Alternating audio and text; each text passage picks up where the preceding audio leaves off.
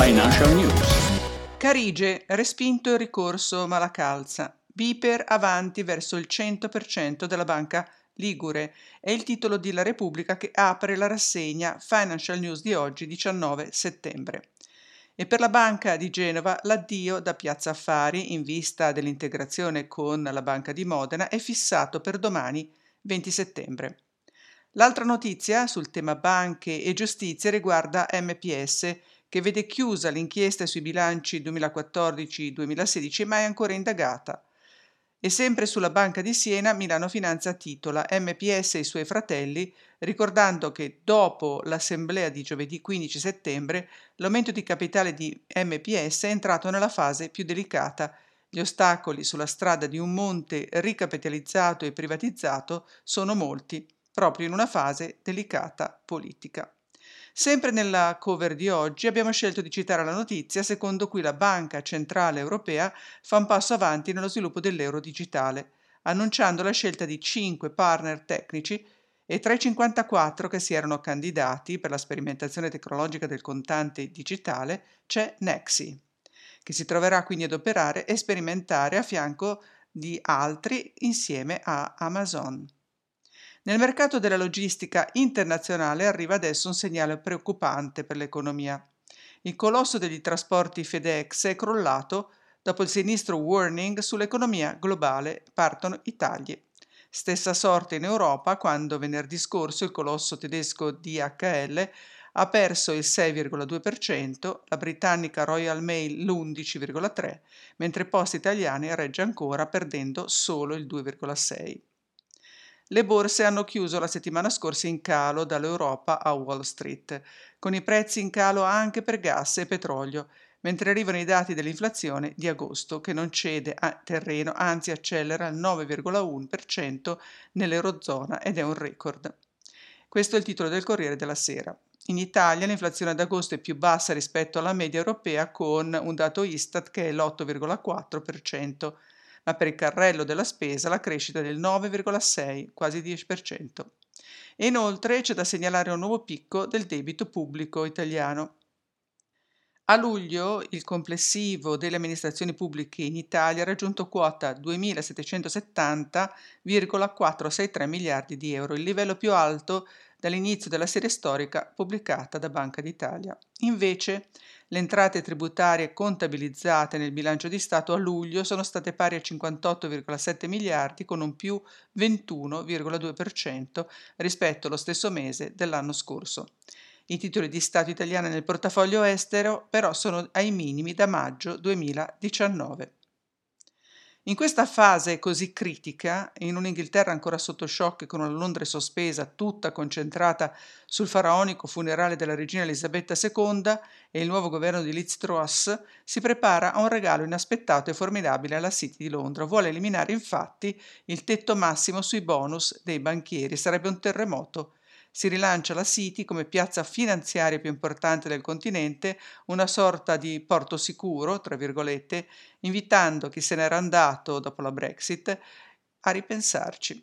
Ricordiamo che intanto a Londra la sterlina è crollata ai minimi dal 1985, con chiari segni di recessione. E il Financial Times allora si domanda: ma che cos'è l'inflazione? Aggiungendo che oggi il rischio principale è che l'inflazione si autoperpetui e che quindi la responsabilità principale di risolvere il problema spetta proprio alla banca centrale. Ma anche da noi, secondo Morningstar, cresce il rischio di recessione nel 2023, con spread BTB e Bund già adesso a un soffio da 230 punti. La rassegna di oggi riporta l'articolo originale della sezione internazionale e la ripresa da parte di Milano Finanza nella sezione economia. Nella sezione Affari personali notiamo un impegno di Corriere della Sera a scovare titoli made in Italy che si difendono meglio e lo stesso quotidiano titola Idrogeno, animali domestici, telemedicina e anziani, investire sul benessere, i trend del futuro. Milano Finanza allarga l'orizzonte scrivendo un ricco metaverso come fare a investire nei mondi virtuali e ancora idee da mercati pazzi per investire, 5 mosse suggerite dagli esperti per alzare le difese sul portafoglio. I suggerimenti sono punto 5 e al primo posto c'è il settore farmaceutico. anche perché oggi le SGR, le SGR sono minacciate dal ritorno dei bot people se l'inflazione continuerà a far salire i tassi.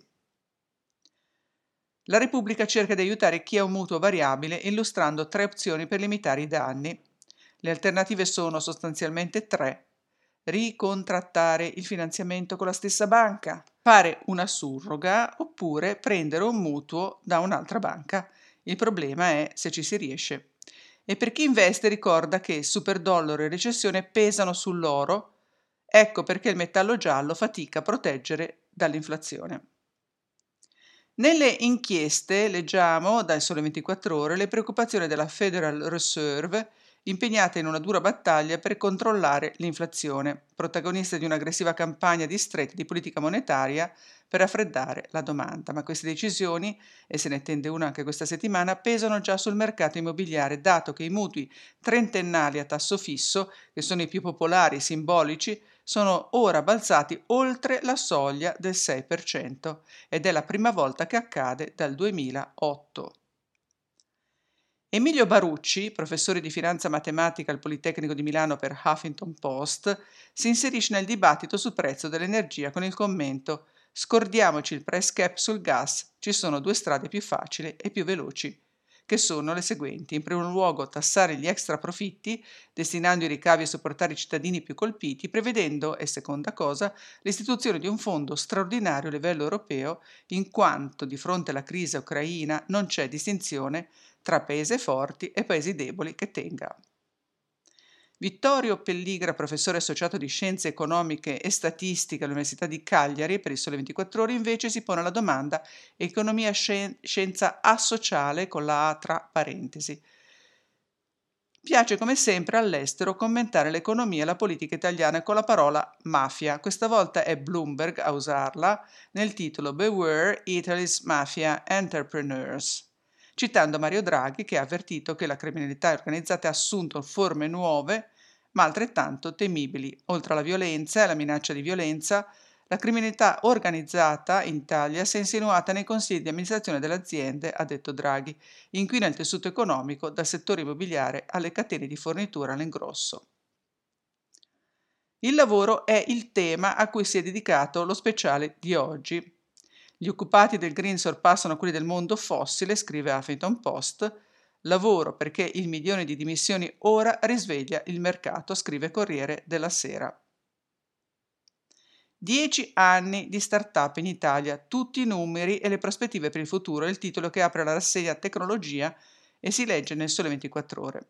Ma nella Repubblica leggiamo invece che Facebook soffre l'assalto di TikTok e scommette tutto sul metaverso mentre Amazon ha iniziato una vasta campagna acquisizioni con un piano per il dominio del mercato. E mentre sono partiti i primi esperimenti del 6G, apprendiamo che DeepMind, che è l'intelligenza artificiale di Google, gioca a calcio abbandonando per un momento i gloriosi successi nelle partite di scacchi, di Go e di videogame. Il gruppo ha infatti pubblicato un paper e un post sul proprio blog in cui spiega nel dettaglio un nuovo metodo di addestramento dell'intelligenza artificiale, il cosiddetto NPMP, che sta per Neural Probabilistic Motor Primitives. Attraverso questo metodo, un'intelligenza artificiale può imparare a intervenire e operare su corpi fisici, muovendo insomma agenti nella vita reale. Ma in questo caso si tratta ancora per il momento di simulazioni su umanoidi animati. Ma non è tutto, potete leggere i numerosi articoli segnalati ogni giorno da lunedì al venerdì sui temi di economia, affari personali, commenti speciali, inchieste, tecnologia, internazionale tradotto dalla redazione della rassegna Financial News di OF, Osservatorio Finanziario, pubblicati in tempo reale appena un articolo viene letto dalla redazione dell'app OF Robin App, che ha rivoluzionato il modo di fare advisory e il lavoro agile gli articoli originali si scaricano nell'app con un tap, in alcuni casi richiedono di abbonarsi al quotidiano Magazine e insieme potete ascoltare il podcast che trovate anche su Google, Apple Podcast e Spotify e come sempre ogni giorno nel sito robin.expert. E questo è tutto per oggi, buona giornata, buon lavoro, a domani.